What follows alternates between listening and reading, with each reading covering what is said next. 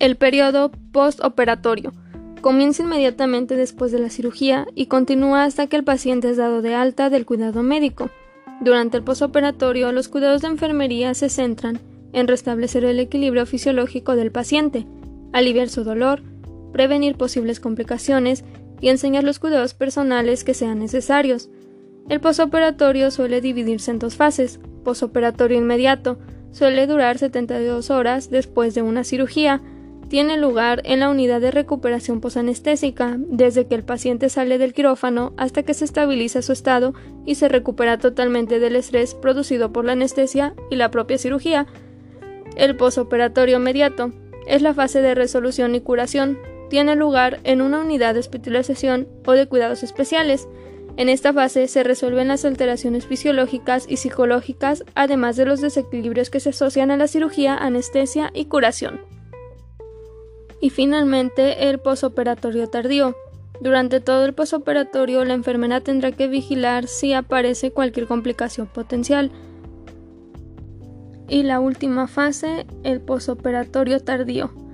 Aquí los pacientes reanudan el contacto con sus familiares y se completa el proceso educacional hacia los pacientes y también hacia sus cuidadores, para conocer los cuidados a seguir, la pauta analgésica, el tipo de alimentación, los límites de la actividad física y los signos de alarma de posibles complicaciones.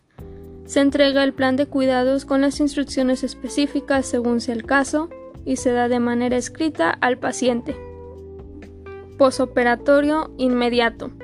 Un paciente recién operado es trasladado a la unidad de recuperación posanestésica para estabilizarse y despertarse, recuperándose de los efectos residuales de los anestésicos. Los enfermeros pasarán alrededor de treinta minutos a algunas horas. El paciente requiere monitorización y valoración continua, estableciendo controles cada diez minutos al principio y cada hora una vez estabilizado, registrando todos los datos en su historia clínica. Nos informaremos de lo que es el estado de salud basal, el tipo de anestesia y duración de la misma, el tipo de cirugía, los fármacos administrados y la localización de las punciones venosas.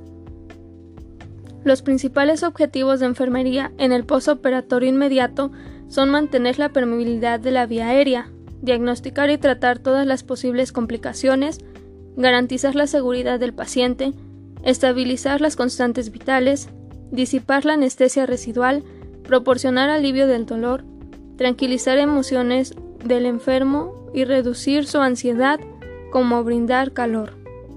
Para ello se realizan valoraciones del nivel de conciencia, ventilación y permeabilidad de la vía aérea, monitorización de los signos vitales, temperatura, frecuencia cardíaca, frecuencia respiratoria, tensión arterial y pulsioximetría.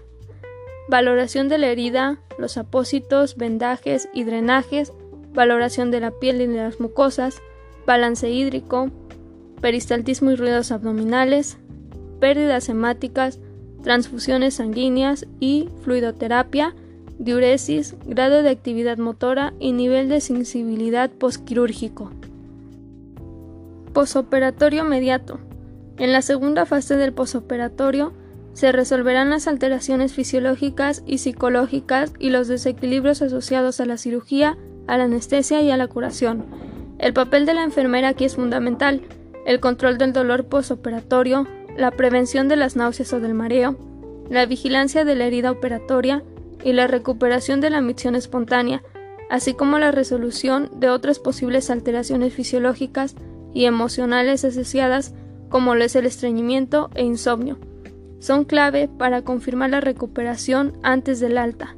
Se controlan las constantes vitales cada hora, se procede a iniciar el levantamiento y la ingesta, a retirar los fluidos intravenosos, todo ello en dependencia del tipo de anestesia que ha sido utilizada.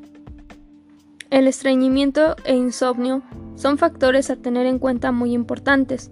El estreñimiento se relaciona con la inmovilidad, los analgésicos, opiáceos y otros fármacos, la deshidratación, falta de privacidad, herida en la musculatura abdominal o manipulación de las vísceras abdominales durante la cirugía. La enfermera debe conseguir que el paciente recupere su patrón de defecación normal, lo cual podrá evidenciarse por la aparición de los ruidos intestinales dentro de cuarenta y ocho a setenta y dos horas siguientes a la mayoría de las cirugías, ausencia de distensión abdominal o de sensación de volumen y eliminación de heces blandas bien formadas. El insomnio está relacionado con la ansiedad del preoperatorio, estrés y dolor, ruido y alteración del entorno en el posoperatorio. Tras la intervención o el tratamiento, el paciente apenas debería experimentar ningún problema para conciliar el sueño y a sentirse totalmente descansado. Durante todo el posoperatorio, la enfermera tendrá que vigilar si aparece cualquier complicación potencial, como lo son obstrucción de la vía aérea, hipoventilación, hipoxia, hipotensión, hipertensión, arritmias, delirio del despertar, despertar retrasado, dolor, hipotermia, náuseas y vómito. Y finalmente el posoperatorio tardío, en donde el paciente se reúne con sus familiares para recibir el alta y las indicaciones sobre el tratamiento, visitas previas al médico para llevar a cabo su recuperación y cicatrización de la herida quirúrgica desde el hogar, con las recomendaciones adecuadas dependiendo del tipo de intervención. Asepsia. Es la ausencia de microorganismos sépticos, un estado completamente libre de agentes infecciosos. Esto se logra mediante la esterilización de un lugar. Antisepsia. Es un conjunto de métodos cuyo fin es combatir y prevenir el padecimiento de infecciones al eliminar los microorganismos que las causan. Se logran mediante la destrucción de los microorganismos patógenos que se encuentran sobre el tejido vivo. Antisepsia de la piel. Es el acto de remover los microorganismos de la higiene de la piel del paciente que va a ser sometido a una intervención quirúrgica. Los objetivos son prevenir infecciones de la herida operatoria, disminuyendo la flora microbiana normal y eliminando la flora transitoria. Materiales: pinzas de anillo, gasas, yodopovidona en solución al diez por ciento, guantes estériles y una batea. Procedimiento: se expone el área operatoria y se ajusta la luz para mejorar la iluminación. Se realiza el lavado de manos quirúrgico. Se calzan los guantes estériles. Se informa al paciente sobre el procedimiento que se le va a realizar, si es que su estado de conciencia se lo permite. El personal circulante proporciona el bolo con la solución aséptica en espuma, manteniendo técnica aséptica estricta. En el caso de abdomen, es importante comenzar la antisepsia utilizando gasas para remover los restos de la piel muerta del ombligo. Con una gasa estéril, comenzar en el sitio exacto donde se va a realizar la incisión y lavar en forma circular de adentro hacia afuera desechando la gasa. No volver a lavar una zona ya lavada con la misma gasa. Secar el área de la preparación usando la misma técnica con gasa, esponja seca y estéril. La solución antiséptica se aplica inmediatamente después del lavado utilizando la misma técnica descrita. Se retiran los guantes y se desecha el material utilizado. Principios de asepsia. Del centro a la periferia, de arriba hacia abajo, de la cabeza a los pies, de lo distal a lo proximal, de lo limpio a lo sucio y finalmente de adentro hacia afuera. ¿Te has preguntado qué sucede cuando te pica un mosquito?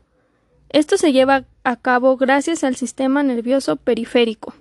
Mover un músculo por lo general implica la comunicación entre el músculo y el cerebro a través de los nervios. El ímpetu para poder mover un músculo puede originarse en el cerebro, como cuando una persona decide conscientemente mover un músculo, por ejemplo, cuando levantas la mano. O el impulso de mover el músculo tiene su origen en los sentidos, por ejemplo, la picadura de un mosquito. En este tipo de intercambio intervienen dos vías nerviosas complejas, la vía nerviosa sensorial hacia el encéfalo y la vía nerviosa motora hacia el músculo, y esto consta de unos pasos. uno. Los receptores sensoriales de la piel detectan el dolor a causa de la picadura del mosquito y envían la señal hasta que llegue al cerebro. dos. El impulso va a viajar a lo largo de los nervios sensoriales hasta lo que es la médula espinal. tres. El impulso cruza la sinapsis entre el nervio sensorial y una neurona de la médula espinal. cuatro. El impulso va desde la neurona de la médula espinal hasta el lado opuesto de la médula espinal. cinco. El impulso asciende por la médula espinal y a través del tronco del encéfalo hasta el tálamo. seis. El impulso cruza una sinapsis en el tálamo hacia las fibras nerviosas, que lleva el impulso de la corteza sensorial cerebral. siete. La corteza sensorial percibe el impulso. Entonces se inicia el movimiento, lo que desencadena que la corteza motora genere un impulso. ocho. El nervio que lleva el impulso cruza hasta el lado opuesto de la base del cerebro. nueve.